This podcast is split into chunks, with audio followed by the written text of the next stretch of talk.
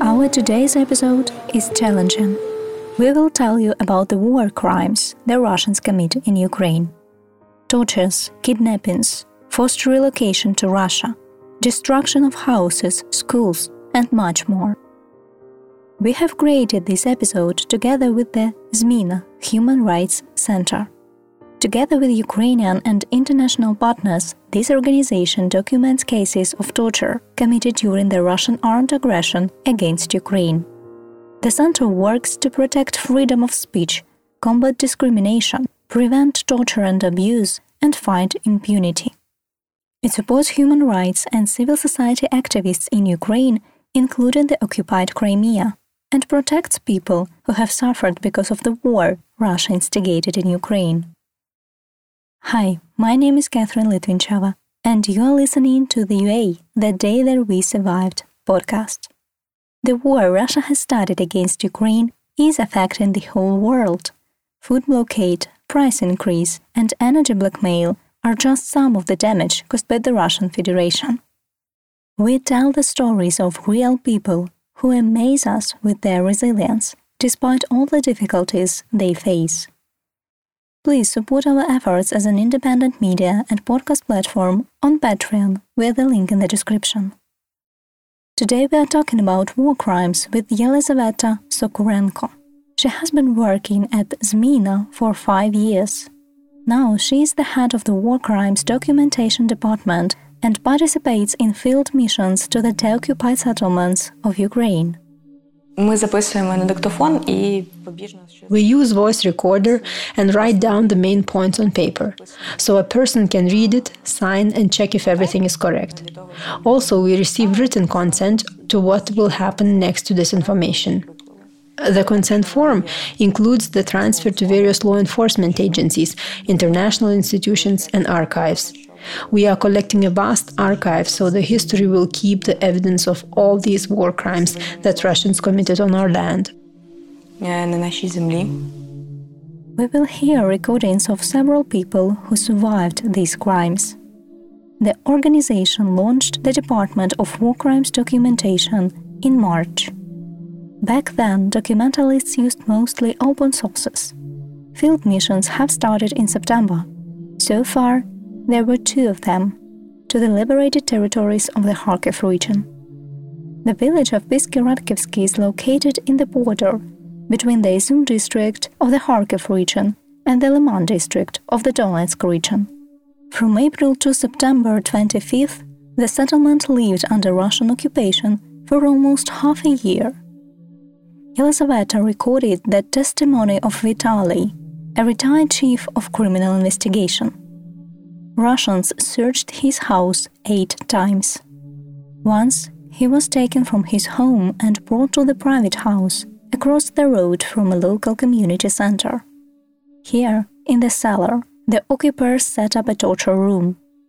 The day before, a Russian plane was shot down near the village, but the pilot survived, and the Russians suspected that Vitaly fired at him.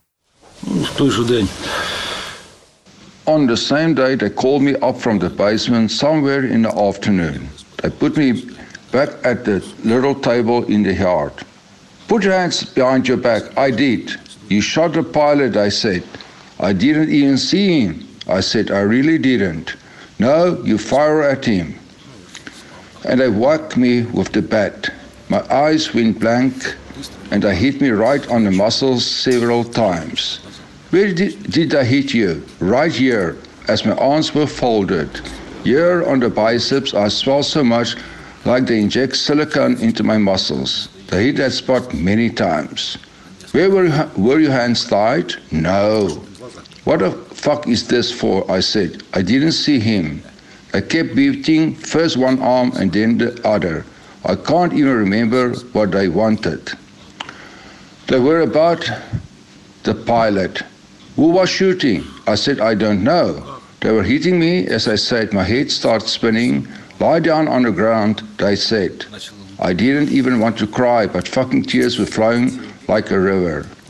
I said, shoot me if I'm guilty of something and put an end to it.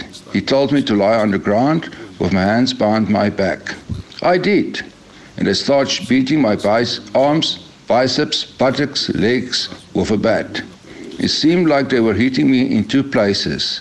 I think two people were beating me. And then what? They asked again who shot at the pilot. The man lay on the ground and asked the Russians to shoot him if he was guilty of something. They continued to beat him on the arms, buttocks, and legs and asked who fired at the pilot. The man could not stand it and said it could be a gamekeeper from a neighboring village. He knew that the gamekeeper had moved out.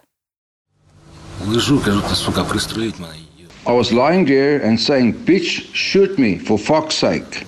I was lying face down and, and heard a, a shutter click. He put the gun to my head. It's over, I thought, thank God. But he shot at the ground near my head. We used to call this guy Har- Harasi. I didn't know his name. An evil, handsome young man. He said, You think we take you for your people? We don't. We, you are nothing to us. Finally, Vitali was free to go. But for example, he never saw the member of the Territorial Defense Unit again, whom Russians kept in the same cellar with him. It is hard to trace now whether he is alive, was relocated, or killed. Yelizaveta talks about the kind of information they collect on the liberated territories. We are looking for information about the people whom Russian soldiers tortured and kept in places of detention, which they established in different areas. For example, there were several torture rooms in many settlements in the Kharkiv region Izum, Balaklia, Shevchenkove, Kozacha Lopan, Kupiansk, Vovchansk.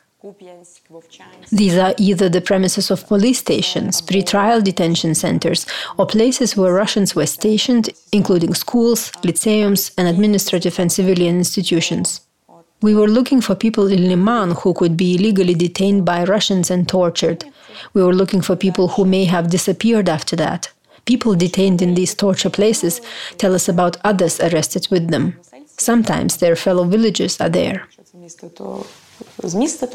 Yelizaveta Sokurenko notes that people are usually kidnapped by FSB officers who come from Russia to the occupied territories.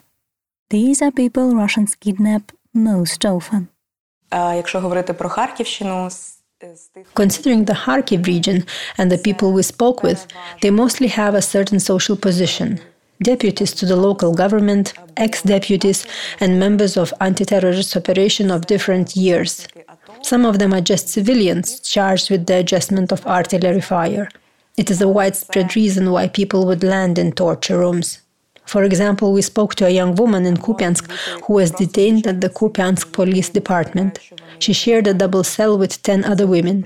One of the women there was a school principal in the Vovchansk district. She wanted to leave Kharkiv for medical treatment and was detained in Pechenihi, an urbanized village through which many people left for the deoccupied territory. The girl does not know why the principal was detained, just the fact that she was a school principal. Often educators, clergy, and activists are taken to basements. This woman, the principal, spent five days in a solitary confinement cell in Kupiansk. She said that the Russians beat her repeatedly and didn't feed her. There was another woman from the Luhansk region. She also tried to evacuate through Pechenihi and was detained at one of the checkpoints. It turned out her daughter used to work for the security service of Ukraine, so this woman was taken to the torture room in the police department and tortured with electric shocks.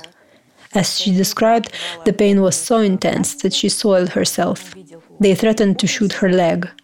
Another 18 year old girl told our witness that she was detained because her boyfriend was pro Ukrainian and supported Ukraine. This girl was also beaten.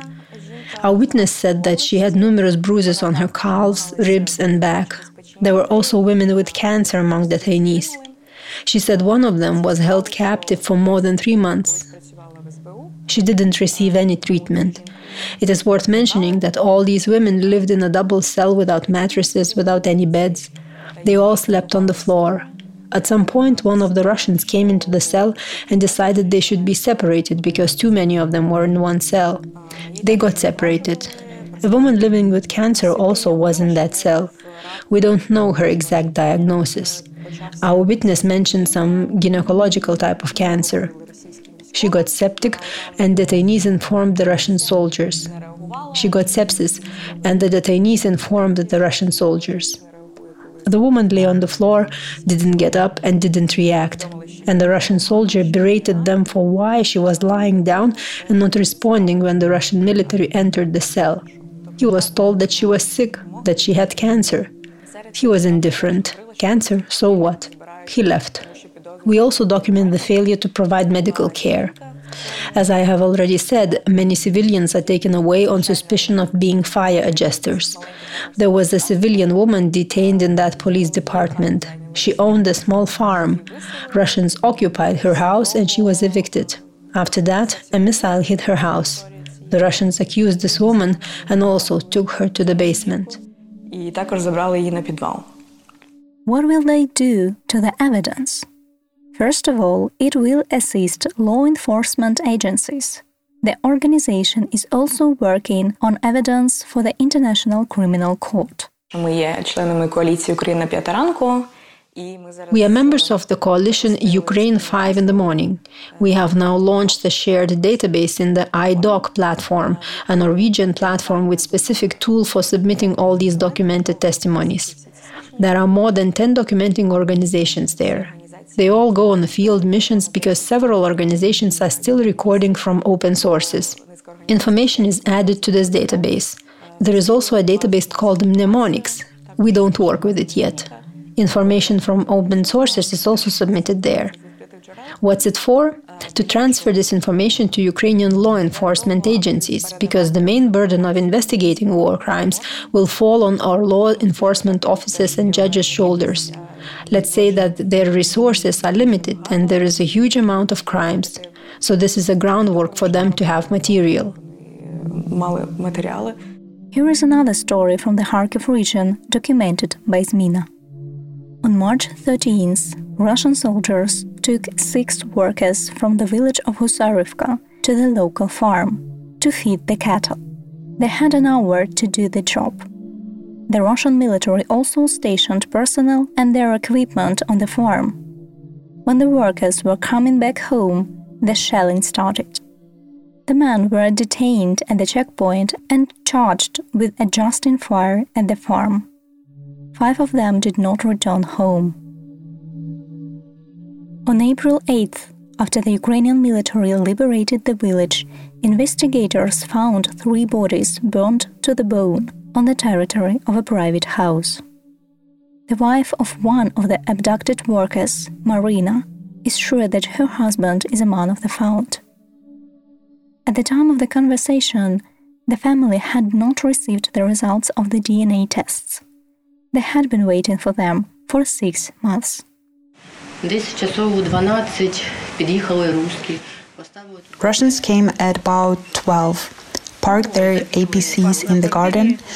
They told us to stay in the basement because they were about to fire back.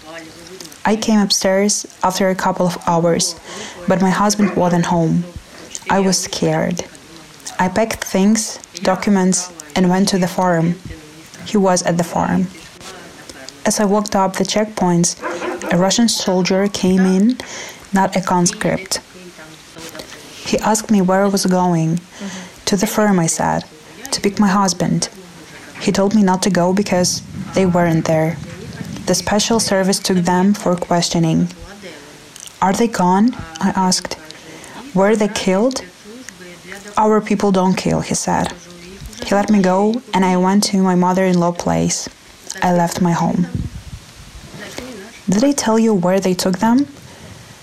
I honestly was afraid to talk to him. There was shelling. They were everywhere, walking around like devils. So I went to the station where my mother in law lives. Around April 8th, we left for Husarivka to stay with our relatives. An investigator called me and told me to come and pick my husband's remains. They found three burned corpses covered in trees. They discovered our passports. In the basement, three homes from ours. We submitted DNA samples. Five months passed, and no one said anything. We did it in Pervomaisk, at the prosecutor's office. My son did it. What else to tell? They were no longer alive. And who were the other two? We don't know. There is no DNA. They were just workers. They were in the wrong place. The shelling started, and the Russian thought our people gained it at their position. And that's all. Russians commit war crimes in Ukraine every day.